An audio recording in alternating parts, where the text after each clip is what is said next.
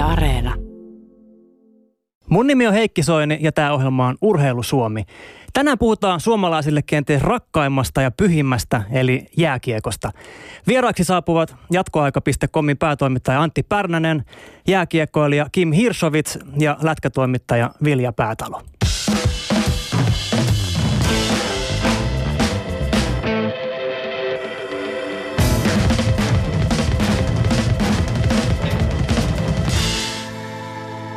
Urheilu Suomi. Jos sulla siellä vastaanottimen toisessa päässä syntyy ajatuksia tai kysymyksiä, niin osallistu keskusteluun Yle Puheen etusivun kautta. Tässä päivän tunnelmaa virittämään Urheilu Suomen viikon radiokolumni. Mun ensimmäiset muistot liittyen jääkiekkoon tulee ala-asteelta. Siellä sitä vedettiin kohmeisi sormi hokkareiden vahannahoja kiinni jossain lämmittämättömässä kontissa. Painettiin jofa pipon päälle ja asteltiin kumimattoa pitkin lämmimään tennispalloa kaukalon laitaan. Koska olen kasvanut Helsingin Kontulassa, niin lätkämaailma aukesi mulle jo varsin varhaisella iällä. Kiitos Esa Tikkasen. Pelaatko sellainen? Vittu mä vedän sua hei tänään, he pidä pää pystys, koko ilta tulee. Mun luokalla oli poika, terveisiä vaan Juhikselle, jonka perhe oli ostanut Tikkasten vanhan kodin. Elettiin kultaista 80-luvun loppua ja viiden sormuksen tiki nakutti liukkuhinnalta Stanley Cuppeja Edmontonissa Kurrin ja Gretzkin rinnalla.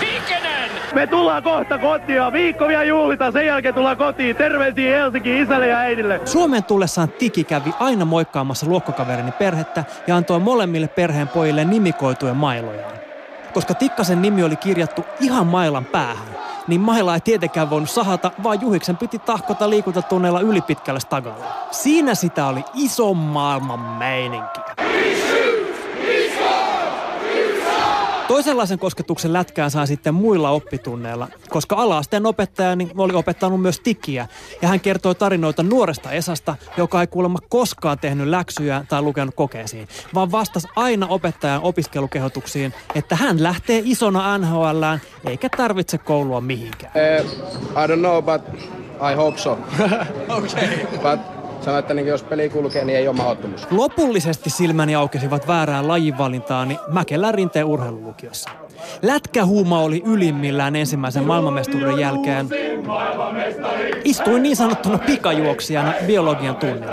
Kotitehtäväksi annettua risteytystehtävää kysyttäessä. Vieressäni istunut tuleva NR-pelaaja vastasi opettajalle koko etusormen kokoinen nuuska ylähuolessaan ja lippis takaraivollaan taaksepäin tuolissa nojaten hetkeäkään epäröimättä ja rauhallisesti. Mä tienaan jo nyt enemmän kuin sä tuut ikinä tienaamaan, enkä tarvitse tätä risteytystä mihinkään, kun mä lähden NHLään.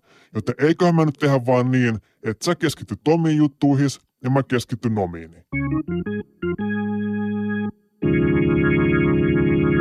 Valmistuimme molemmat ylioppilaiksi, minä hieman paremmin arvosanoin, mutta en vielä tähän päivään mennessä minään vuonna ole tienannut sitä, mitä vierustoverini tienasi SM-liigassa jo lukiossa. Maailma on aika erilainen, jos sulla on joku kyky, josta ollaan valmiita maksamaan.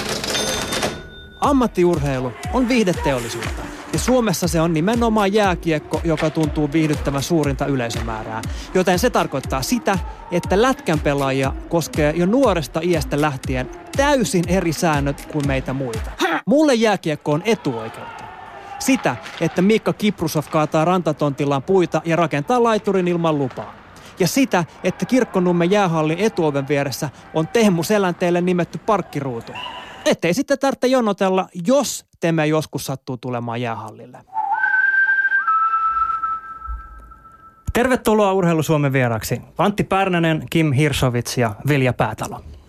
Kiitos. Kiitti. Kiitos. Ihan vaan, ettei nyt tulisi vahvistaneeksi mitään tosi perättömiä stereotypioita jääkiekko vähän olemattomasta opiskelumenestyksestä, niin käydään nyt heti lyhyesti läpi, että millainen teidän kouluhistoria on, jos Antti vaikka aloittaa. Ää, peruskoulu, lukio, AMK. Ja menestys oli hyvää. Menestys oli varmaan jo hyvää, ei loistavaa, mutta hyvää. Hyvä. Entäs Kim? No, peruskoulun jälkeen lukio, lukio hetkeen ja se jäi tota kesken, joka nyt harmittaa ja, ja tota, keskityttiin jääkiekkoon, että, että tota, olisi voinut ehkä näin jälkeenpäin niin hoitaa sitä paremmin ja kyllä nyt niin kuin virheistä niin omille, omille lapsille niin, niin tota palopuheita pidetään. Entäs Vilja? No joo, kyllä, mutta varmaan semmoiseksi perinteiseksi kympin tytöksi voi määritellä, että tämmöiseksi city humanistiksi päädyin ja teen nyt toista yliopistotutkintoa ja paljon teen jääkiekkoaiheisia esseitä ja saan hyviä arvosanoja varmaan, koska aihevalinta on niin yllättävä professorien mielestä. Niin kun ei taju siitä mitään. Nimenomaan. Siis sä oot Vilja akateemisena city-humanistina, niin kuin sä itse nimesit, niin sä oot niin kuin mielikuvissa ehkä kaikista epätodennäköisin lätkäihminen. Niin miten noihin sun lätkäjuttuihin oikeasti suhtaudutaan siellä yliopiston kirjallisuuden laitoksella? No juurikin tälle, että kun ei oikein osata sanoa niihin mitään, niin sitten vähän taputellaan, että joo, se on tosi hyvä, että tosi mielenkiintoinen juttu. Eli sä oot nerokkaasti valinnut oman linjas koulussa. Tämän päivän keskustelun kantavana teemana on suomalaisen jääkiekon muutos. Mä halusin puhua nimenomaan muutoksesta. Ja Yle Teemalta tuli taas eilen Urheilu Suomen TV-jakso, ja siinä oli yksi puheenvuoro, joka piirsi mun mielestä täydellisesti kuvan siitä, mitä suomalaisessa jääkiekossa tällä hetkellä pelillisesti tapahtuu. Tämä menee vähän niin kuin vanha viidakon sanonta, kun Patrick Laine puhuu, niin muut kuuntelee. Kyllä itse on ainakin saanut, saanut aika paljon sillä vapautta, vapautta tuossa junnoissa, että ei ole, ei ole yritetty turhaa pistää siihen muottiin, missä tulee sitä massaa. Että mulla on ainakin muutama valmentaja sanonut, että, että en mä nyt rupea kertomaan teille, että miten pelata tätä jääkiekkoa, että kyllä te osaatte pelata, että kyllä te näette ne paikat sitten, missä pitää tehdä mitäkin. Laine shoots, he scores! Urheilu Suomi. Ei ole yritetty laittaa siihen muottiin, josta tulee sitä harmaata massaa. Eli meillä toisin sanoen on olemassa joku kaikkien tietämä muotti ja meidän ongelma on tylsät rivipelaajat. Kimi naamalihakset nykii siihen malliin, että anna mennä vaan, sano vaan mitä olet mieltä. No joo, kyllähän tota, meillä on nyt tullut lähiaikoina niin, niin paljon hyviä nuoria, nuoria pelaajia, jotka poikkeaa aika paljon, paljon meidän tota, vuosia ta- takaperin, kun katsoo, niin minkälaisia pelaajia on tullut ja, ja tota, on luovia ja, ja niillä on erikoisosaamista tietyltä osa-alueelta ihan eri tavalla kuin on ollut ja, ja ne on saanut kukkia omalla tavallaan, niin se on aina hieno juttu, että, että tota, ää, maailma on muuttunut hirveästi ja, ja tota, meidän, me ollaan pikkuhiljaa päästy, päästy Suomessa niin, niin tota, ehkä pois siitä niistä peruskaavoista ja, ja tota, meillä on tullut paljon nuoria valmentajia ja, ja meidän, meidän nuoret on eri, eri, eri puusta veistetty kuin tota, aikaisemmin, aikaisemmat tota, jääkiekkoilijat ja, ja tota, sitä kautta niin, niin, niiden luonne on erilainen, niiden pitää saada olla ja, ja tota, mutta se on, Musta on hieno, hieno juttu ja ollaan menossa, niin kuin, muutoksen aika on ollut, ollut ja ollaan menossa. Ehkä tullaan vähän, vähän perästä kuin muut maat. No sano vaan Antti, ei sun tarvitse kättä nostella. Mä halusin olla varmistaa. Tota, Laine varmasti viittaa paitsi siihen harmaaseen massaan, mitä tietenkin valtaosa niistä junnuista, jotka kymmenvuotiaana tai viisivuotiaana alkaa kiekkoa harrastamaan. Valtaosahan siitä on harmaata massaa, joka sitten päätyy pelaamaan nelos, vitos, kutosdivariin, jos edes sinne.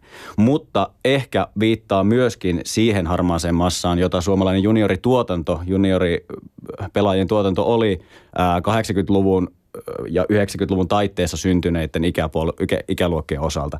Et siinä on hirveä slumppi suomalaisessa jääkiekossa ja se näkyy edelleen. Nyt edelleen edet, eletään sitä, että niiden pelaajien, jotka on silloin syntynyt, pitäisi olla nyt siinä huipussaan, uransa huipulla, mutta ei ole lähimainkaan maailmanluokan talenttia. Sen takia nyt jo nämä Patrick Laineet ja Sebastian Ahot ja muut on ihan ensiluokkaisen tärkeitä leijonille silloin, kun ovat mukana niin kuin, mä jotenkin tulkitsin tämän niin, että tää, kun puhutaan niin kuin harmaasta massasta ja siitä muotista, niin ollaan nyt rehellisiä. Kyllähän siis Suomen jääkiekko maajoukko on vähän niin kuin Italia fudiksessa. Siis sillä että, että ei sen kivaa ole aina katsoa se peli. Siis semmoista niin kuin ihme nysväämistä. Meillä on sellaisia niin kuin nelosketjuja, joiden ainoa tehtävä on, niille sanotaan jo siellä penkillä, että kun sä saat kiekon, niin lyöt pitkän päätyyn ja sitten käännyt takaisin ja tuut vaihtoon. Ja jotenkin niin, sitä kautta mä tämän tulkitsin. En mä tiedä, ootteko te samaa mieltä? No suomalainen ähm, perinteisesti, ei ehkä enää, mutta suomalainen äh, jääkiekkoilija, huippujääkiekkoilija on perinteisesti ollut sellainen hidas Antti Pilström. mutta kun Antti Pilström on aika, aika nopea, eli siis niin hän poikkeaa sillä tavalla toki Sillä siitä. tavalla, sillä joo, mutta muuten niin kuin Antti Pilström. Meillä oli hyvin tällainen niin kuin yksioikoinen, suoraviivainen pelaaja, vai mitä Kim Vilja olette mieltä? No tästä kun puhutaan, niin, niin mm, Suomessa niin meillä on paljon – niin valmentajalähtöistä ja, ja me taktista peliä. Me ollaan varmaan maajoukkue ja, ja liiga on varmaan maailman taktisin, taktisinta niin kuin meidän pelikirjat ja, ja tietyllä lailla niin, niin ne pelisysteemit niin vaatii tietyn tyyppisiä pelaajia. Sanoiko tämä nyt hyvällä vai, vai vähemmän hyvällä? Sekä että. Että tota, tietynlaiset pelaajat, niin se, se pelisysteemi ja peli, jos puhutaan meidän pelistä tai jostain muusta, niin, niin, niin ne vaatii aina tietyn tyyppisiä pelaajia. Ja, se, ja harjoitukset, mitä 80-90-luvulla ollaan tehty ja, ja mihin ollaan menty, niin se tietyn tyyppisiä pelaajia on hirveästi tullut. Ja se, se on ehkä sitä massaa, mitä on. Ja, ja tota, on, siellä on varmasti ollut taitavia, hyviä, lahjakkaita pelaajia, mutta, mutta tota, niitä on ajettu ja ne pelisysteemit tavallaan sitten ei antanut sitä luovuuden ja ja, ja tota, se, niiden ehkä ominaisuuden tulla esiin sieltä ja sitten niistä on tullut tavallaan, ja, ja ne on luotettavia pelaajia ja ne sopii siihen pelisysteemiin, mutta se on ehkä ollut myös, siinä on ollut hyvä, mutta siinä on myös ollut huonoakin sitten, että niistä pelaajista ei tule sitä kansainvälistä kärkeä. Ja onko tämä nyt se, mä haluan edelleen tarkentaa, että onko tämä se, mihin todella monesti aina palataan, kun, kun katsotaan vaikka nyt maajoukkojen edesottamuksia MM-kisoissa, jota nyt niin kuin suomalainen jääkiekko tuuri katsoo ja katsoo. Ja sitten aina puhutaan siitä, että me mennään joukkoina, meillä on tämä meidän oma pelitapa ja, ja niin kuin, että et, et sille ei ole merkitystä, mitä yksilöt tekee, vaan joukkoe voittaa. Niin onko tämä nyt niin kuin ikään kuin, että me haetaan sitä turvallista ratkaisua, kun me pelataan sitä tiettyä taktiikkaa. Että ainakaan ei enää tule samalla tavalla takkiin kuin vielä joskus 80-70-luvulla, niin kuin saattoi tulla 10-1 turpaan. Niin nyt pelataan ainakin niin kuin varma päälle hyvä peli ja sitten niin puhtaat paperit ja kaikki lähtee hymyillen kotiin saunomaan. No siis lajikulttuurit on erilaisia eri maissa. Ne on, se on Suomen vahvuus jääkiekossa on se joukkuepelaaminen ja kurinalaisuus ja taktisuus ja maalivahtipelaaminen ainakin ollut – nämä on Suomen vahvuuksia. Sitten Ruotsilla on omat vahvuutensa, Venäjällä on omat vahvuutensa, Tsekillä on omat vahvuutet, Kanadalla omansa. Näin edes poispäin. Sitten, sit vähän perspektiiviä siihen, että, että montako, mistä lähtien, montako sukupolvea Suomesta on tullut niitä niin kuin maailman huippuja – niin eihän Suomesta ole tullut. Teemu Selänteen ja, ja Teppo Nummisen ja näiden sukupolvi on ehkä ensimmäinen, josta on niin kuin systemaattisesti tullut useita maailman ihan kirkkaimman huipun pelaajia ja sitten siihen heti huipun alapuolella laajempaa massaa. Ja se, se on, eli sanoisin, että mm, sanotaan nyt neljä, viisi sukupolvea on tullut. Niin jos ajatellaan, että se sukupolvi, se ensimmäinen tuli vielä semmoisella niin aika organisoimattomalla junnutuotannolla. Sitten seuraava sukupolvi tuli varmaan näitä Sakukoivujen ja Jere Lehtisten tuli varmaan jo jonkinlaisena positiivisena ristisiitoksena siitä, että oli yksi, yksilövalmennusta tai yksilöosaamista, mutta sitten alettiin jo sitä joukkoajatteluakin miettimään. Sitten 80-luvulla jatkui sama. Sitten tultiin siihen ongelmapesäkkeeseen, eli 80-luvun, 90-luvun vaihteeseen, jolloin kaikki pelaa ajatus alkoi ottaa va- valtaa, mikä tarkoittaa sitä, että kaikki pelaa saman verran, koska jotta ollaan demokraattisia konsensus säilyy suomalaisittain. Ja sitten kun siihen sukupolveen se osuu just samaan kohtaan taas 2000-luvulla, kun ne alkaa aikuistua, ne alkaa olla teini-iässä nuoria aikuisia, niin suomalaisen junnuvalmennuksen valmennuksen ylipäätään otti haltuun turhan voimakkaasti äh, voittamisen pakko, äh, va, junnuvalmentajien liiallinen kunnianhimo joukkueen voittamiseen – ne ja se taas ajotaan siihen, siihen niin kuin liiall, ehkä junnuvalmennuksen liiallis, liialliseen joukkojen ja taktisuuteen. No joo, tämä onkin mielenkiintoista. Siis okei, okay, en hirveän montaa ihmistä urheilun piiristä tiedä, jotka liputtaa kaikki pelaa ajatuksen puolesta. Että se oli ehkä vähän sellainen vaihe tosiaan, joka no kokeilu sinänsä. Mutta kun sä puhut tästä, että niin kuin mentiin liikaa siihen, että jo junnuna niin kuin ruvettiin hakemaan voittoja ja, ja niin kuin nope, siis nopeasti tuloksia, niin mielenkiintoista siis Jukka Tiikkaja, joka on Jääkiekkoliiton entinen kehityspäällikkö, työskentelee tällä hetkellä Slovakiassa jääkiekko kehitysprojektin kanssa, niin Jukka Tikka kirjoittaa kirjassaan ihmisen valmentaminen näin, että suomalaisessa jääkiekossa on positiivinen ongelma. Että koska menestystä on tullut, niin junnuihin suhtaudutaan maailma, va, maailmalla vakavasti. Ja tähän kuulostaa siis hyvältä, mutta nimenomaan sitä, että niin kuin liian aikaisin ruvetaan repiä niitä junnuja jo sinne. Ja sitten tietysti niin kuin agentit sopimusprovision toivossa, tiedätkö, ei niin kuin hirveästi halukkaan, että ne jää kasvamaan, vaan tehdään niin kuin nopeasti vaan, pistetään ne maailmalle. Ja samalla tavalla joukkoja, että myöskin liigassa haetaan ne nopeasti ne voitot ja laitetaan se junnu siihen rooliin, mihin se nyt just siinä sopii siinä teidän organisaatiossa ja sitten pelutetaan sitä ikään kuin loppuun vähän niin kuin liian aikaisin. Olette sitten samaa mieltä kuin Tiikkaja? No tuohon vaikuttaa se, että äh, jääkiekko maailmassa, joka huom on tietysti aika harva, niitä huippumaita on tosi vähän, niin siinä on äh, tässä sanotaan 2010-luvulla tapahtunut junnu organisaatiossa, junnu tuotannoissa äh, just jos tuon kokee ongelmaksi, niin sitten ongelmallista eriarvoistumista. Eli toiset on kehittänyt tosi piikkiin sen omansa, Ruotsi, Kanada, ehkä Jenkit, ja sitten taas jotkut on näivettynyt niistä parhaista vuosistaan, Tsekki aivan kassalla, Venäjä mm, vähän niin ja näin, Suomi lähes kassalla. Niin sitten tullaan tuohon, että sitten esimerkiksi Suomesta lähtee tällä hetkellä tosi paljon junnuja vaikka Kanada ja Jenkkeihin juniorisarjoihin. Sen takia, että siellä on paras valmennus ja parhaat olosuhteet. Joo, ja Kim varmaan, Kimilla on erilainen näkökulma, kun on itse pelaaja, mutta tietysti näin media- ja katsojan näkökulmasta, niin onhan nämä superjunnut hirveän antoisia, että kun Patrick Laineestakin voi joka aamu mennä lukemaan, että no montako maalia se on tehnyt ja minkälaisia kommentteja se on tällä kertaa antanut. Niin kyllä kieltämättä oli kiva herätä sillä että katsoa, että Puljujärvi on tehnyt maalin. Oikein hienon lämmyn veti sieltä. Mitä sä Kim ajattelet tästä, tästä tiikkaajan ajatuksesta, että meillä on positiivinen ongelma, että junnut revitään käsistä ja niitä ei anneta kasvaa, eikä halutakaan niin kuin kasvattaa niitä loppuun asti? No tota, ehkä tästä, että meillä lähtee näitä paljon sinne yliopistoihin ja, ja jenkkeihin, niin tota, siinä on hyviä ja huonoja puolia. Se, se on osalle niin erittäin hyvä tie. Se saa koulutusta samalla. Meillä ei tarjota sellaista mahdollisuutta Suomessa, että, että sä pystyisit äh, panostaa ja ammattimaisesti tehdä. Et hirveän monessakaan paikassa, että sä saat yliopistotutkinnon esimerkiksi mahdollisesti, että, että tota, siinä on hyviä puolia, mutta kaikille se ei välttämättä. Meillä on erittäin hyvää valmennusta Suomessa. Meillä on erittäin osaavia ja, ja tota, meidän fysiikkavalmennus ja, ja, ja muutenkin tietotaito niin on erittäin tota, pitkällä. Ja, ja tota, mutta niitä ei ole joka paikassa. Eli, eli tästä tullaan siihen, että, että, se on sekä hyvä että huono. Ja se vie meiltä paljon hyviä pelaajia pois. Se on ihan selvä. Ja tota, siihen pitäisi löytää meillä, meillä niin ää, sen paikalle jonkunnäköinen tällainen, että me saataisiin pidettyä niitä pelaajia täällä. Ja tota, sillä me saataisiin vahvistettua Mestistä ja, ja tota, a sarjaa ja, ja sitä kautta ehkä, ehkä liikaakin aina silloin tällöin ennen kuin ne lähtee sitten sinne pois. Mutta, mutta tota, me, meidän tarvitsisi saada tällainen systeemi, missä, missä pystyisi opiskelemaan ja saada tutkintoja niin samalla lailla, että sä voit sitten kuitenkin siinä samalla niin, niin tota täyspainoisesti niin oikeasti laittaa kaikki, kaikki munat tavallaan siihen, että sä pystyt myös, myös tota, treenaamaan niin kuin pitää, että sä pääset huipulle. Ja sitten tietysti tässäkin on aaltoliikettä, kun mä äsken sanoin, että jotkut on kassalla ja joillakin vähän parempaa, niin tsekki petraamassa selkeästi Suomessa herätty tähän äh, Suomessa tietysti ongelmaksi koettu ilmiö, niin kuin Kimi sanoi, täällä on hyvää valmennusta. Olosuhteet on ehkä Suomessa se isoin syy, miksi jengiä lähtee niin paljon sinne Pohjois-Amerikan äh, junnusarjoihin. Niitä kun laitetaan kuntoon, niin todennäköisesti taas se virta kääntyy tai ainakin hidastuu. Tässäkin on aaltoliikettä. Kalevro Kummola ehti johtaa jääkiekkoliittoa 20 vuotta ilman haastajia. 20 vuotta.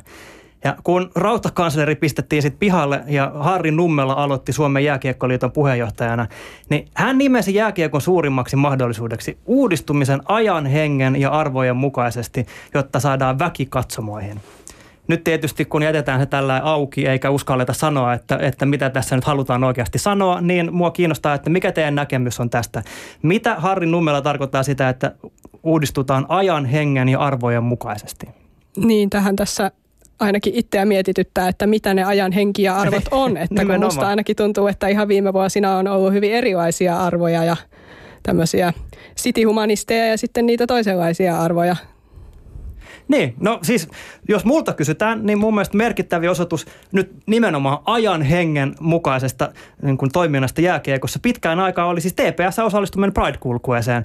Se, miten se otettiin lajipiirissä vastaan, niin toki sieltä löytyi positiivisiakin kommentteja, mutta olihan siellä myös paljon sellaista someraivoa ja tuohtumusta, vaikka on sanottava, että kunnioitus on ensimmäinen suomalaisen jääkiekon strategian nimetyistä arvoista. Niin ei se silti niin oikein tuossa keskustelussa näyttänyt toteutuvan. Niin mä en ole käynyt pitkään aikaa hallilla, mutta onko se meininki, te olette siellä useammin, onko se meininki edellisiä kiekkokatsomoissa siis sellaista Tammi Tammisen liigassa ja homoja linjaa vai onko se jo vähän ikään kuin kehittynyt ajan arvojen mukaiseksi? Niin, jos jääkiekkoliiton – strategiassa ensimmäinen termi on kunnioitus, niin mä en usko, että sillä pystyy vielä hallinnoimaan Facebook-keskustelua.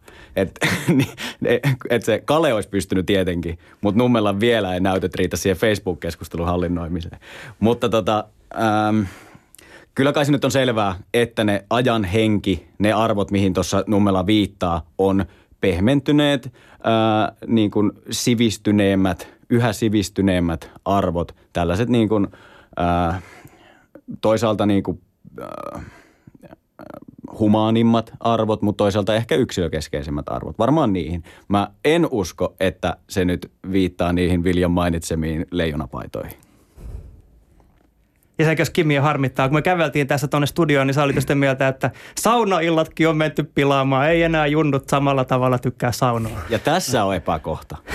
joo, joo tota, no ei se ihan noin ole. Se oli vähän huumorilla, että, että tiettyjä, tiettyjä juttuja pitää olla tuolla noin joukkueen hengen luomista ja muuta. Mutta nyt varmasti tässä, niin no eihän me tiedetä sata varmasti, että mitä nämä arvot ja muuta, mitä tarkoitetaan, mutta, mutta mitä tässä tuli esiin, niin, niin maailma on muuttunut ja tota, ihmiset, nämä nuoret varsinkin, jotka tuolta tulee kohta ja, ja, ja on, niitä on me, meillä liikassa ja, no, ja niitä tulee ja mikä meidän tulevaisuus on, niin, niin tota, ne on erilaisia ihmisiä. Tämä maailma on muuttunut niin paljon ja meidän pitää muuttua kanssa, että meillä on päättävissä elimissä ja, ja, ja tota, isoissa, isoissa rooleissa on tietyllä lailla niin vielä vähän vanhan liiton, vanhan liiton johtamista ja jo, siis asenne, asenneteen niin kuin muutos ja, ja sellainen, niin, niin se pitää tulla ylhäältä ihan sinne alas asti. Ja, ja sitähän me tässä näin Ruotsissa ollaan jo edellä ja, ja tota, me tullaan vähän perässä joka asiassa aina. Ja,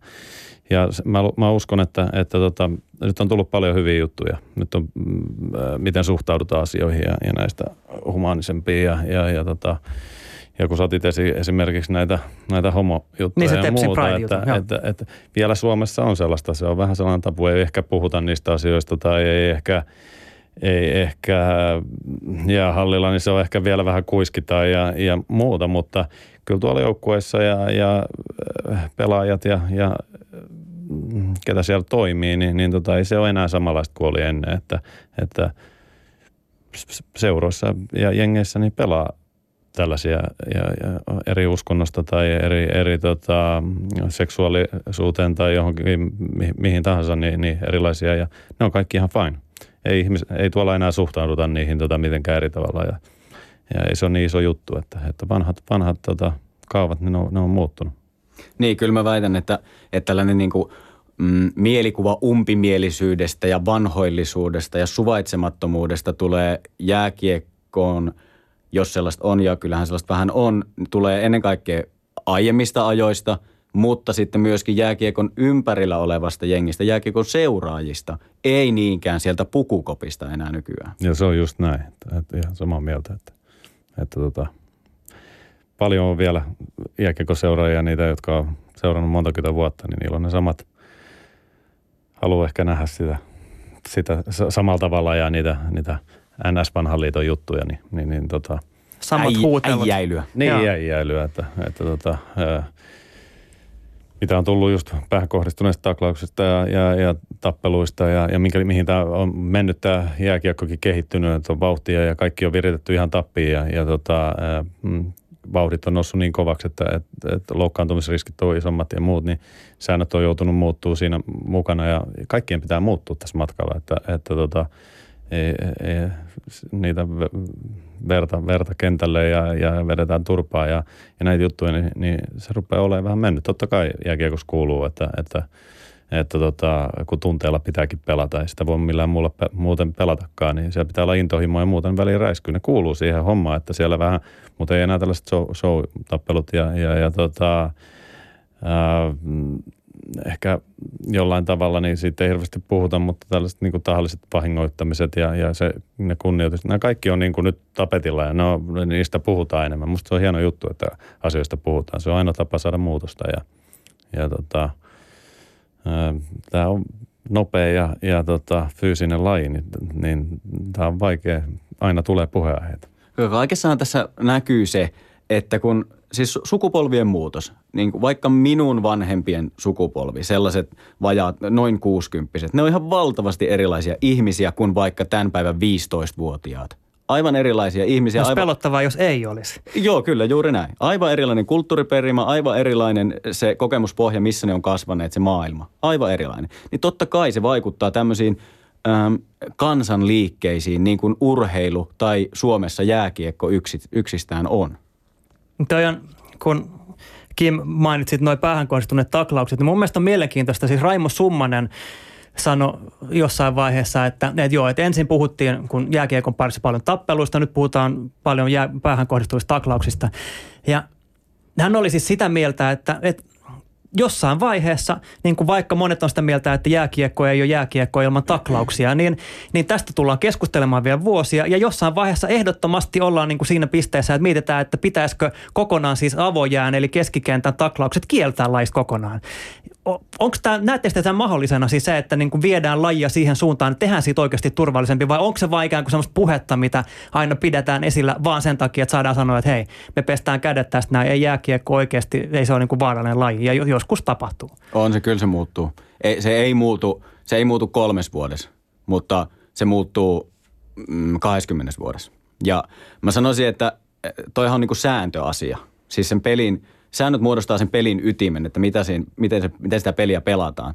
Ja mä sanoisin, että, että tähän niin kuin, mm, ylikovien taklausten ja niistä seuraavien äm, loukkaantumisten ja eritoten tietysti just päävammojen, niin, niin, niin sanoisin todennäköisesti äh, keski, niin sanottu keskiviivan paitsi on sellainen asia, joka palautetaan jossain vaiheessa, josta toivotaan sitten ratkaisua tähän asiaan. Eli siis kahden viivan... Kahden viivan, vanha perinteinen kahden viivan syöttö. Ja. Eli että samalla tavalla kuin paitsi on nykyään, niin tulee punaviiva samalla tavalla. Nyt on kysyttävä, Kim, koska sä puhuit tuosta siitä, että no niin kuin sikailut ja, ja sellaiset, että niitä karsitaan ja, ja sen, sen niin kuin til, tilanne ei ole enää niin kaikki, jotka lätkää seuraa, niin kuitenkin varmasti muistaa vuoden 2008 sen tilanteen, kun se kahden käden viikatteella löi Oskar Osalaa sormille, missä siis niin kuin tyhjää maaliin Oskar oli viimeistelmässä maalia.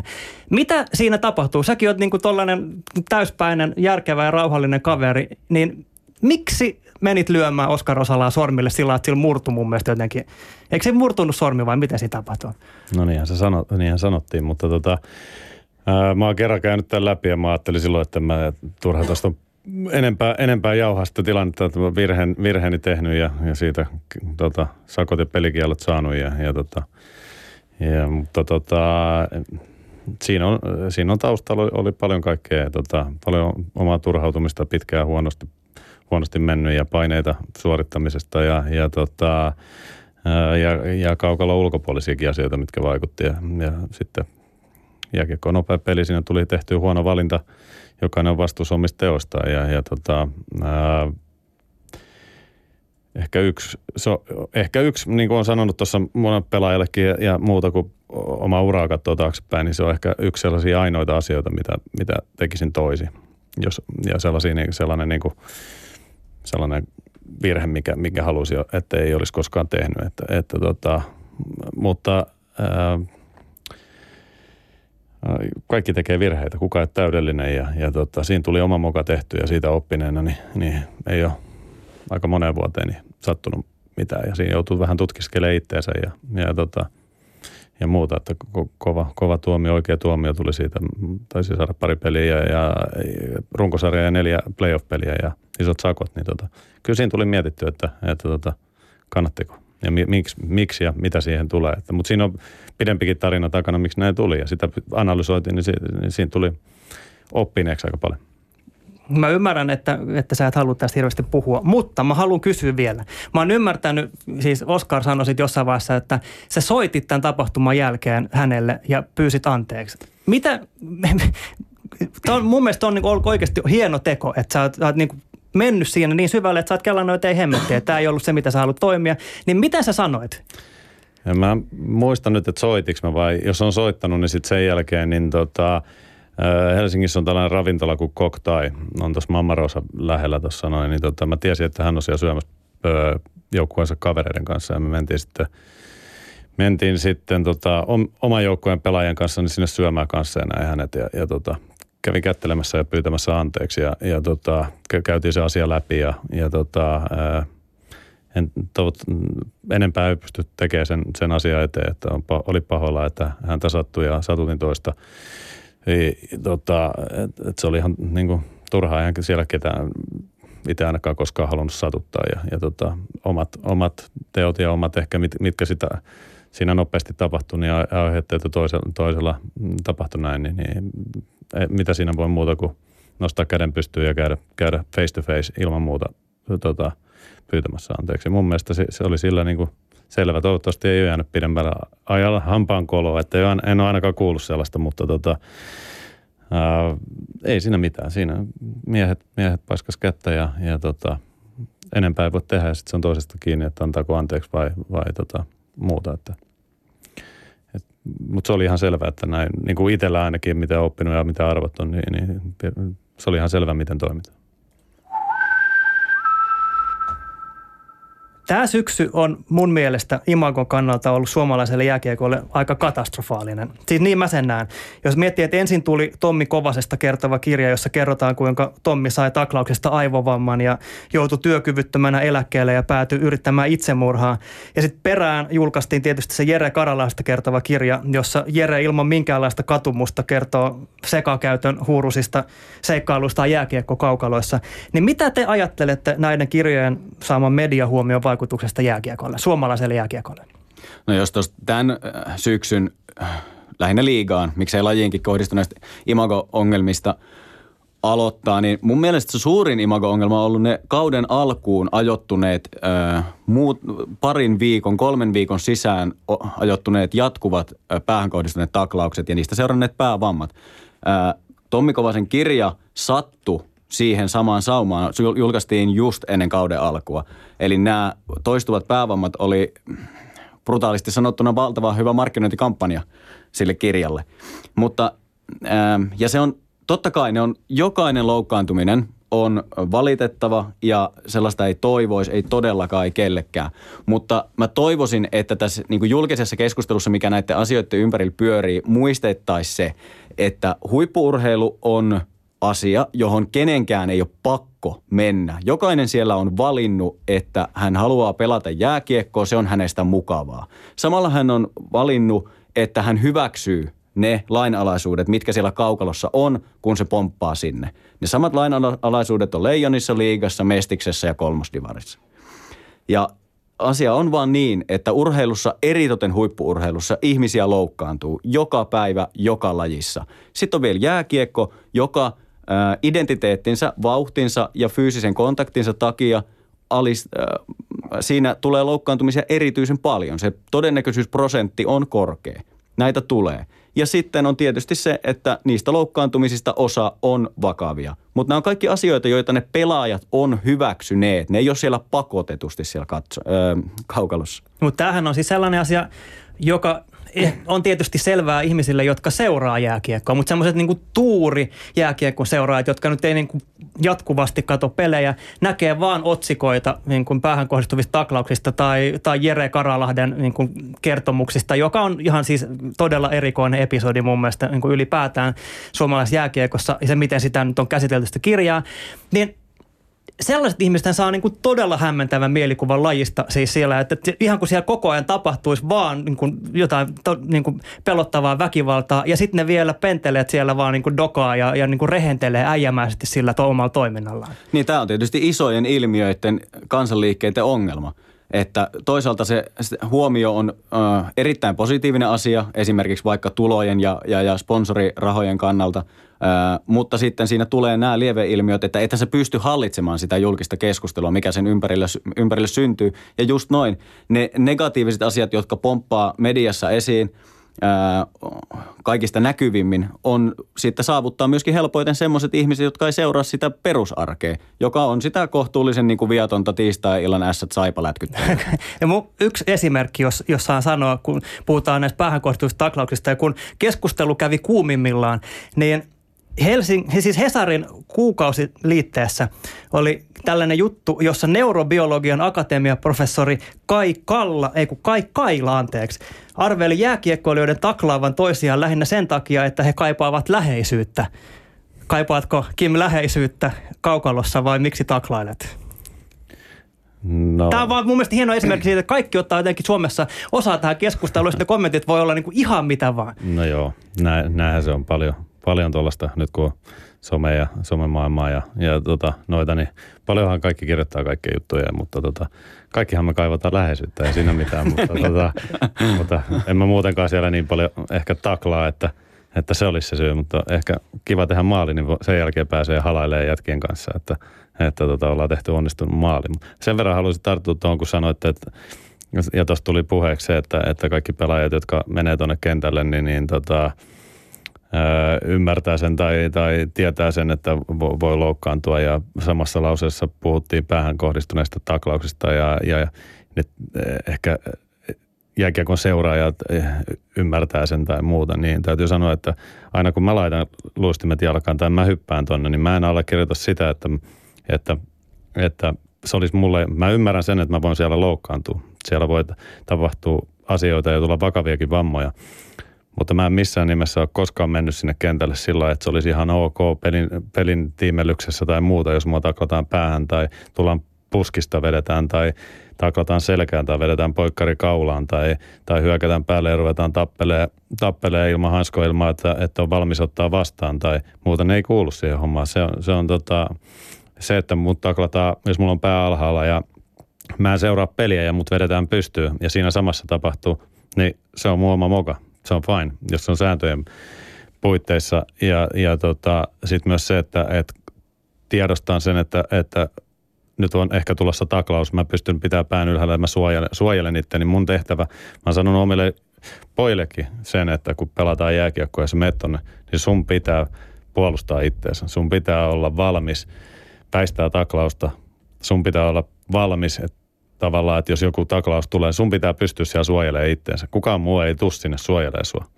Ja, ja, ja ne on ihan fine niin sääntöjen puitteissa, jos tulee loukkaantumisiin, mutta tällaiset niin kuin päähän kohdistuneet taklaukset usein on sellaisia, jotka vois välttää, kun ne tulee puskista tai muuta, niin sen taklaa ja pystyy sinne välttämään. Ja kukaan pelaaja väittäisin, että ei mene sinne tiedostaen se, että tällaisia voi tulla. Ne ei ole fine. Ja se, kukaan ei varmasti pelaa jääkiekkoa sen takia ja hyväksy sitä, että nyt mua voidaan vetää päähän. Siis eihän se ok ole, mutta täytyyhän se hyväksyä, että niin voi käydä, koska sä et pysty hallinnoimaan niitä se muita pitää hyväksyä, koska se on väärin. Siis, no, e, e, siis niin kuin ymmärtää, ymmärtää, että niin voi käydä, koska sä et pysty hallinnoimaan niitä muita ihmisiä, jotka siellä kaukalossa on. Totta kai, mutta se, siihen, se on hyvä. Tämä, kun sanoit juuri, just, että Kovasen kirja tuli ja, ja tuli näitä taklauksia, on, on tosi hyvä, että on tullut paljon puhetta tästä on tullut äärimmäisen hyvä, että on tullut näistä ja tartutaan näihin vakavasti ja katsotaan. Ja sitä, että säännöt jossain vaiheessa muuttuisi siihen, että ei saa, mä en usko siihen, että tulee Et tapahtumaan usko. siihen, että säännöt muuttuisi, että ei saisi taklata näitä. Tämä oli hyvä pointti. Mä uskoisin taas enemmän siihen, että tämä keskiviivan paitsi voisi tuoda sen, että, että, että vauhdit ehkä vähän keskialueella niin, niin hidastuisi tai, tai tulisi, mutta, mutta tota, silloin se, se teki sen, että näitä puskista isoja päähän kohdistuneet taklauksia, niitä voisi tulla vähän vähemmän. Ja, ja tota, mutta mä uskon siihen, että tämä nykysukupolvi ja tämä maailma, mihin on menossa, niin asenteet ja ne muuttuu. Ja kun me mennään tästä murrosvaiheesta, mikä tällä hetkellä on, että meillä on näitä vähän, jotka ajattelee ää, vanhollisesti ja sitten uusi, niin me päästään tästä vähän eteenpäin. Niin mä uskon, että, että me, pää, me voidaan päästä sellaiseen, missä kunnioitus, aina tulee tapahtumaan joskus joku joku ö, vähän läikkyy, mutta mm-hmm. suurimmaksi osaksi niin mä uskon, että me päästään koko ajan parempaan suuntaan. Ja asenteet on muuttunut hirveästi, hirveästi tässä näissä, näissä tota, vastustajan kunnioittamisessa ja, ja taklaamisjutuissa, niin ne on muuttunut paljon. Ja sanotaan sitten keskiviiva paitsi jos siis se, että ne vau- se hidastaisi todennäköisesti vauhtia sen takia, että siinä sitten pitää, ei saa pelaaja ylittää, kiekollisen joukkueen pelaaja ei saa ylittää punaviivaa ennen kiekkoa. Niin, no, mutta siis siitähän luovuttiin just sen takia, että saadaan lisää vauhtia. Kyllä. Eli jos se otettaisiin takaisin, niin todennäköisesti vauhti putoisi tai muuten se on ollut epäonnistunut uudistus. Saa se ylittää sen punaviivan, mutta sille, sille ei voi syödä. Joo, just näin, kyllä. Tarkennus. Liigan suurin huolenaihe on tietysti yleisömäärät ja aika ajoin julkiseen keskusteluun nousee liigan epätoivoisiakin avauksia houkutella katsomoihin enemmän naiskatsojia. Kuten tämä surullisen kuuluisa Liga Stories nettijuttu parin kuukauden takaa, kun kausi alkoi, jossa poistettiin totaalisena farssina, siis heti julkaisun päivänä netistä tällainen nettivideo. Jos joku nyt missasi sen, niin Liigan nettisivuille julkaistiin semmoinen, semmoinen pätkä, jossa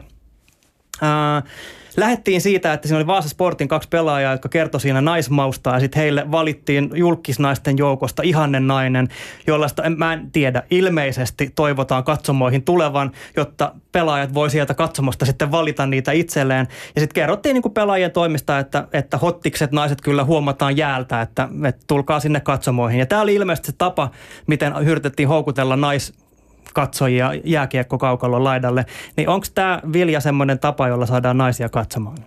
Joo, tämä on varmaan se ala, missä mä olen jonkunnäköinen asiantuntija tai ainakin paljon tiedän. Tota, mä valitettavasti missasin itse tämän video, mutta sen perusteella, mitä mä oon kuullut, niin eihän toi ole ollenkaan hauska, vaikka se on varmasti tarkoitettu semmoiseksi, mutta mä en ihan oikeasti tiedä, mitä ne on miettinyt, kun ne on tommosen pistänyt julki. En mäkään. Löytyykö Hirsa sun vaimo katsomasta? Nyt mä en ole pelannut vuoteen, mutta silloin kun pelaan, niin kyllä, kyllä löytyy. Ja mutta tuota... löytyykö se alun perin? Sieltäkö se niin kuin... Ei, ei. Eli ei lupaus ei edes pidä paikkaansa. tuota, tuohon täytyy sanoa, että, että kun otit tuohon noin, niin, niin se tyttö, joka valittiin, niin tiedätkö kuka se oli? No se viimeinen sitten, joo. Sehän oli siis tämä kyseinen haastattelija Ari Vallin, joka oli puettu naiseksi, jota sitäkään en ihan ymmärrä. Että sitten siinä niin kuin lopuksi vielä tehtiin niin kuin ikään kuin vitsinä kohtaus, jossa naurattiin transvestisuudelle, joka niin kuin jos nyt puhutaan niistä ajan hengestä ja niistä arvoista, niin, niin, niin kuin vielä vähemmän jotenkin ehkä sopii siihen. Vai mitä? No joo, mä itse tota, enemmän katsoin, että, että mielestäni ylipäätänsäkin niin, niin olisiko elämä ja kaikki vähän liian vakavaa, että, että niin kuin, mä ymmärrän se, että nyt kaikki pahoittaa aina vähän joka asiassa mieltä ja, ja mä ymmärrän sen, että jos se kohdistuu johonkin ja, ja, ja muuta, niin, niin tota, il, ilman muuta, mutta tässä yritettiin vähän ehkä varmaan tuoda. Mä en itse kokenut sitä mainostani välttämättä sellaiseksi, että minkälainen kohu siitä ehkä tuli ja, ja muuta. Hyvä, että puhutaan asioista ja, ja muuta. Mä en olisi sitä itse poistanut, jos mä olisin ollut liikalla liikalla töissä, vaan, vaan tota, siinä yritettiin tuoda hauskuutta, mitä, mitä ehkä lätkässä ei paljon niin kuin ole tai ole ollut, vaan tuoda vähän niin kuin, että mä ymmärrän ehkä sen pointin ja muuta, että, että voi olla, että nykymaailmassa ja somemaailmassa niin tämä, se oli ehkä virhe sinänsä, mutta, mutta tota, mä en ole sitä, sitä poistanut, vaan seissyt sen takana, että ollaan tehty tällainen. Ja mä to, toki tunnen ne jätkät, ketä siellä on ollut ja ketä oli valitsemassa näitä, niin, niin tiedän, että, että, että millä huumorilla se on tehty ja, ja ehkä mitä siinä on haettu. Ehkä se message ei tullut tarpeeksi sitten tota, läpi, mutta et, et, tarviiko kaikki nyt välttämättä ottaa niin hirveän vakavasti. Ja, ja sitten sekin, että, että joku en mä tiedä maalattiinko siinä mitään stereotypia, että ketä sinne katsomaan pitää tulla, että ehkä pakin tai sentterin tai vasemman laidan mielestä, niin, niin, niin niillä on varmaan vähän eri naismaku tai miesmaku tai ihan mikä vaan, että, että tota, ei sen välttämättä tarkoita tietynlaista. Mä ymmärrän, että sä tällaisen niin kuin puolustelevan kannan pikkasen niin kuin tähän aiheeseen, mutta sä oot Vilja oikeasti kirjoittanut aika montakin blogitekstiä nimenomaan tästä aiheesta, että sä oot vienyt niin kuin sun kavereita ja naisia jääkiekkokatsomoihin, jotka siellä ei normaalisti ole käynyt. Niin millaisia ne kommentit, jos nyt edelleen palataan siis siihen, että halutaan niitä naisia sinne jääkiekkokatsomoihin, niin millaisia kommentteja niiltä sun kaverit on tullut? Mitä ne on siellä niin kuin arvostanut tai mikä siellä on ollut semmoinen, että miksi he eivät sinne hakeutuisi? Joo, no nimenomaan mä oon siinä mielessä Kimin kanssa samoin linjoilla, että en mäkään olisi sitä videoa poistanut. Että sitten jos semmoinen on laitettu, niin sitten siitä täytyy olla valmis käymään sitä keskustelua just, että minkä takia on tehty näin ja varmasti ei tosiaan tarkoitettu pahaa, mutta kun me muut ei tunneta näitä pelaajia ja me ei tiedetä, että mitä he sillä oikeasti tarkoitti. Ja mä uskon, että jos mä itse en kävisi peleissä, niin ei mua ainakaan houkuttaisi lähteä sinne istumaan, jos mä koko ajan joutuisin miettimään, että tsiikaaks toi nuikka tuolla jäällä mua nyt sillä silmällä, että ei oikein houkuta. Mutta tosiaan joo, mä oon vienyt useamman mun tämmöisen vielä itseäni city-humanistimman kaverin katsomaan jääkiekkoa ja ne on ollut aika mielenkiintoisia kokemuksia, koska se on kuitenkin itselle niin tuttu maailma, enkä mä hirveästi kiinnitä huomioon esimerkiksi siihen, että miten vähän siellä on naisia tai miten paljon siellä on makkaraa ja huudellaan homoa sieltä katsomasta, mutta ne mun kaverit on kyllä sitten kiinnittänyt siihen huomiota. Niin miten ne kommentit on? No ei ne ehkä halua mua loukata, kun ne tietää, että tämä on mulle niin tärkeä juttu. Niin kyllä siinä pyritään lähtemään siitä positiivisesta, mutta kyllähän siinä huomaa, että ei ne nyt ihan kotonaan siellä ole. Mitä, onko siellä tullut semmoisia se, niin konkreettisia muutosehdotuksia, että jos tekisitte tämän, niin minäkin tulisin uudestaan? Tiedätkö, mitä voisi välittää nyt eteenpäin ehkä liigalle, että jos naisia oikeasti halutaan katsomaan, niin mitä kannattaa tehdä? Niin se on aika vaikea kysymys, että mun kavereilta on tullut näistä cheerleadereista kommenttia, että se ei ole heitä miellyttänyt. No mutta, TPS teki tässäkin ratkaisuja, niin, ne niin, pois. Niin ja toisaalta mä tiedän myös, että on olemassa paljon naisia ja pieniä tyttöjä, jotka ihailee niitä cheerleadereita ja heidän tanssejaan ja eikä mulla itselläkään ole heitä vastaan mitään, että en, en sinänsä peräänkuuluta cheerleadereiden karkottamista jääkiekkohalleista. Niin mun mielestä tässä näissä ottelutapahtumiin liittyvissä asioissa, cheerleadereissa ja että onko siellä makkaraa vai salaattia ja mitä musaa soitetaan ja kaikkea sellaista, niin sehän ei ole monoliitti. Se ei ole jääkiekko, jossa on sellainen ottelutapahtuma, vaan se on, ne on yrityksiä, jos nyt Suomesta ja liigasta puhutaan, ne on yksityisiä yrityksiä, jokainen niistä seuroista, niillä on tietynlaisia brändejä ja strategioita, miten, minkälaista mielikuvaa ne haluaa itsestään yhtiönä rakentaa ja siitä tuotteesta, jotta ne saisi mahdollisimman paljon tuloja. Ja niissä on isoja eroavaisuuksia. Tepsillä on selkeästi tietynlainen strategia, mitä tässä on käyty. Vaikkapa Porin Sillä on todennäköisesti aika paljon erilainen strategia, vaikkapa, joka näkyy vaikkapa siinä, että Porista en usko, että äh, tota, jäätytöt ja, ja, ja cheerleaderit poistuu ihan heti. Sen sijaan jostain vaikka Kalpa Kuopiosta, niin voisin hyvin helposti nähdä, että he, jos on niinku kirkas toimintastrategia, niin saattaisi poistaa ne cheerleaderit sen takia, että se, se niin kuin brändi, mitä siellä ajetaan, ei ole niin maskuliininen ja jes lauantai-ilta ja kaljaa. Sä yrität nyt Antti selvästi viedä keskustelua jonnekin muille urille. Sä pelkäät sitä, että mä kerron, että ennen kuin sä aloitit jatkoaika.comin päätoimittaja, niin sun duunihan oli olla siis liigan viestintä ja PR-päällikkö. Tätä mä pelkäsin. Ja sä hallitsit liigan julkisuuskuvaa ja kun puhuttiin siitä, että toi video otettiin pois, niin sullahan on myös oma kokemus tällaisesta vähän kuin vähän vastaavasta hankkeesta, jossa yritettiin huumorin kautta saada lisää naisia katsomaan. Ja se ei mennyt hirveän hyvin. Ei mennyt ihan lapaa. Se oli siis tämmöinen nimimerkki Kärkikynän kirjoittama, no se oli siis käsittääkseni jonkinlainen vastaus Viljan blogeihin. Tämä on poistettu siis jo ajat Totta sitten kai. netistä, mutta se löytyy kyllä vauva.fi-sivun keskustelupalstalta. mä kävin katsomassa sen ennen tätä. Mä voin ihan pienen pätkän tässä lukea. Siis tämä, tämä lähtee siitä, että aina vuodesta 2015 on toivottu, että lätkässä otetaan naiset paremmin huomioon. Kärkkikynä hakeutui niittyviralla pelattuun jääkiekkootteluun alkuvuodesta 2046. Ja mitä on nyt lajikulttuurissa tapahtunut? Ja tämä menee näin. Peli on taidokasta ja kohteliasta ja tyylittelevää. Maaleja ei kuuluteta, vaan tilastoidaan julkaistaviksi salaisissa mestaruusbileissä. Kilpa on enää etäinen kaiku patriarkaalisesta maailmasta. Ilmatila helmeilee estrogeenia. Lämärit ja taklaukset on kielletty.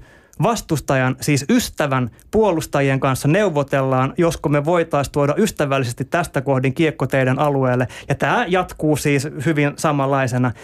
Mm, sä Antti luit tämän läpi ja sä toimit ikään kuin editorina ja hyväksyit, että tämä oli nyt hyvä ratkaisu laittaa se nettiin. Niin, en edes ikään kuin, vain ihan, vaan ihan konkreettisesti. Niin. Niin muistatko tätä aikaa ja tätä, tätä ratkaisua, että miten siihen päädyttiin? Muistan jo. Äh, no siis ihan karmea, karmea ammatillinen mokahan se oli. Äh, mutta miksi se nyt julkaistiin, äh, en, en niin kuin nähnyt – en osannut, varmaankaan en osannut riittävästi niin kuin asettua toisten ihmisten kenkiin, jotta ymmärtäisin, että miten he tämän näkee, tämän tekstin ja kokee ja miten he saattaa siitä loukkaantua. Et mä, mä ajattelin sitä kun meillä, me oltiin tehty aika paljon sellaisia niin ratkaisuja justiin perheiden ja sitä kautta naisten saamiseksi katsomoon, koska liigalla on mm, semi-ongelma siinä, että, että valtava osa katsojista on miehiä. Sieltä tulisi valtavasti lisää tuloja, jos saataisiin niitä perheitä ja naisia enemmän sinne. Osa tätä juttua oli esimerkiksi se, että Vilja tuota, palkattiin kirjoittaa blogeja. ja tätä meidän omaa ta- toimintaa, meidän ratkaisuja parodioi, yri, pyrittiin parodioimaan. Pyrittiin, se on hyvä pyri, täsmennys. Pyrittiin parodioimaan tässä kyseisessä tekstissä, joka, joka oli tietysti niin kuin, niin kuin kohtalaisen sekaava ja, ja, ja valtava epäonnistunut. No olihan se ihan hirveätä ryönää. Palataan vielä Suomen jääkiekkoliiton puheenjohtaja Harri Nummelan lausuntoihin. Nummella nimeää jääkiekon suurimmiksi haasteeksi Suomessa lajin kalleuden ja harrastajamäärien kehityksen. Ja tässä mä jotenkin näkisin, että se mitä niin kuin Kanadassa tehdään edellä, niin Suomi tulee perässä. Mä luin just Guardianin jutun Kanadasta, jossa puhuttiin siitä, että lätkän harrastamista on tullut niin kallista, että vaan varakkaimmilla perheillä on siihen varaa. Ja koska varakkaat perheet on usein korkeasti koulutettuja, jotka mieltää jääkiekon vaaralliseksi just nimenomaan tämän niin kuin otsikkotason seuraamisen takia, niin ne ei enää halua, että niiden lapset harrastaa jääkiekkoa. Ja Kanadassa tämä on jo ilmeisesti niin kuin olemassa oleva ongelma. Lai, niin kuin harrastajamäärät on laskenut. Niin onko tilanne samanlainen Suomessa? Pitääkö meidän olla tästä huolissaan? No miksi meidän pitäisi olla jääkiekosta huolissaan? No niin, pitääkö meidän olla? No ei tarvitse olla mistään yksittäisestä urheilulajista huolissaan. Ehkä toisista ihmisistä ja suomalaisesta yhteiskunnasta voi olla huolissaan, mutta ei yksittäisestä urheilulajista. Mutta äh, Suomessa jääkiekon harrastajamäärät on kasvussa. Jatkuvassa kasvussa, ei missään valtavassa, mutta käyrä on nouseva koko ajan. Niin ja tota, mä voin ainakin itse ajattelen niin, että jos mä joskus saan lapsia, niin kyllähän ne saa alkaa pelata jääkiekkoa, jos ne haluaa, mutta en mä varsinaisesti haaveile siitä, että mulla olisi poika, joka voittaa Stanley Cupin, koska mä tiedän, miten paljon se vaatisi sitten, että sehän tarkoittaisi myös mun kohdalla sitä, että mun pitäisi olla semmoinen hokimaam ja kuskata treeneihin ja olla myymässä talkoissa kahvia viikonloppuisin ja tämmöistä, että onhan se haastavaa siis ja kallis laji todella harrastaa. No Kimhän on jo suurperheen isä. Miten lapset? Onko tulossa jääkiekkoilijoita?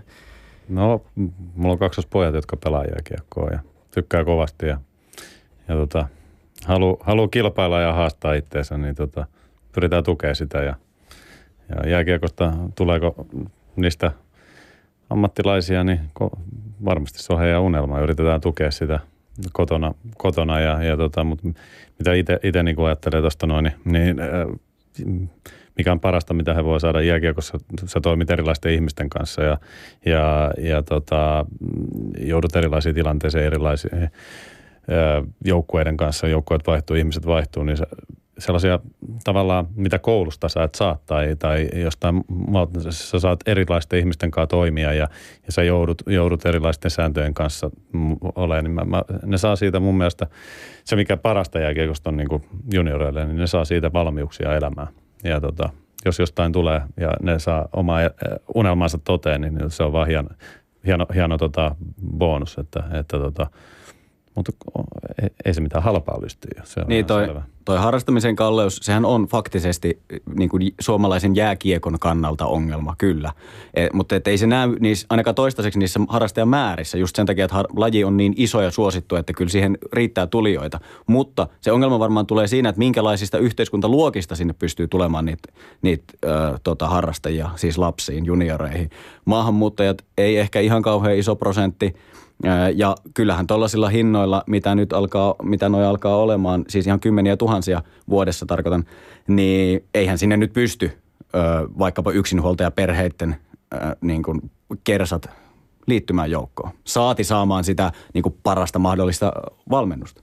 Eli kun lähdettiin tähän keskusteluun ja mä sanoin, että, että puhutaan muutoksesta, niin ollaan me kuitenkin kaikki samaa mieltä, että muutospaineita suomalaisessa jääkiekossa on. On, totta kai. Ilman muuta on kyllä. Ja millä aikataululla rupeaa tapahtumaan selvästi näkyviä muutoksia? Mitä te veikkaatte? Koko ajan, koko ajan tapahtuu muutoksia. Asennemuutoksia, toiminnassa muutoksia. koko ajan jääkiekko on mennyt eteenpäin ja, ja muuttuu. Tietenkin sanoinkin tuossa alussa, että, että ollaan tultu vähän jälkijunassa ja huomattu tiettyjä asioita vasta vähän jälkikäteen ja, ja tota, aikaa vie ja, ja tota, mä, mä uskon, että, että he, paljon hyviä ihmisiä on tullut hyviin rooleihin tuohon noin ja, ja, tota, ja ymmärtää sen, että, että mihin suuntaan maailma on menossa ja, ja jääkiekko on muuttumassa sinne koko ajan. Että, ja sen pitää koko ajan muuttuukin. Niin muutoksia on varmaan kahdenlaisia. On se peli ja sitten on se tapahtuma ja sen koko laji ympärillä pyörivä, pyörivä moraali. Öö, niille, joille se pelin muutos, joka on tosiaan jatkuvaa ja menossa niin semmoiseen pelaavampaan ja pehmeämpään suuntaan ilman muuta, niiden kannattaa googlata tai katsoa YouTubesta 90-luvulta TPS, Turun palloseura ja Helsingin Jokerien välistä, välistä äh, finaalimatsia tai niitä, niitä nauhoja on erilaista kuin nykyään. Ja sitten taas samalla voi, voi muistella, että minkälaista sillä jääkiekko-matsissa oli vaikka 90-luvulla tai 2000-luvulla ja verrata sitten nyt siihen, kun menee sinne halliin. Näkyyhän se muutos esimerkiksi siinä, että kun TPS tekee tällaisen Pride-tempauksen, joka on niin kuin, että se seura haluaa sellaista muutosta, haluaa kertoa itsestään erilaista, niin siellä Facebook-keskustelussa nousee tietyt teemat sitten esiin. Se on muuttunut. Kiitos Antti, kiitos Kim, kiitos Vilja lennokkaasta keskustelusta. Tunti jääkiekon muutoksesta on mennyt. Ensi viikolla puhutaankin sitten keihääheitosta. Mun vieraaksi saapuu Harri Haatainen, suomalaisen keihääheiton ikuinen lupaus, joka on edelleen lunastamatta. Heittäjä menee ja tulee, mutta Harri pysyy. Vieläkö vanha herra voisi nousta EM-kisakoneeseen? Siitä puhutaan viikon päästä. Ja taas odotusaikana, menkää ihmiset sinne nettiin osoitteeseen yle.fi kautta urheilu Suomi, koska siellä on edelleen se tietokilpailu, jossa heitetään Suomen kovinta urheilutietäjää.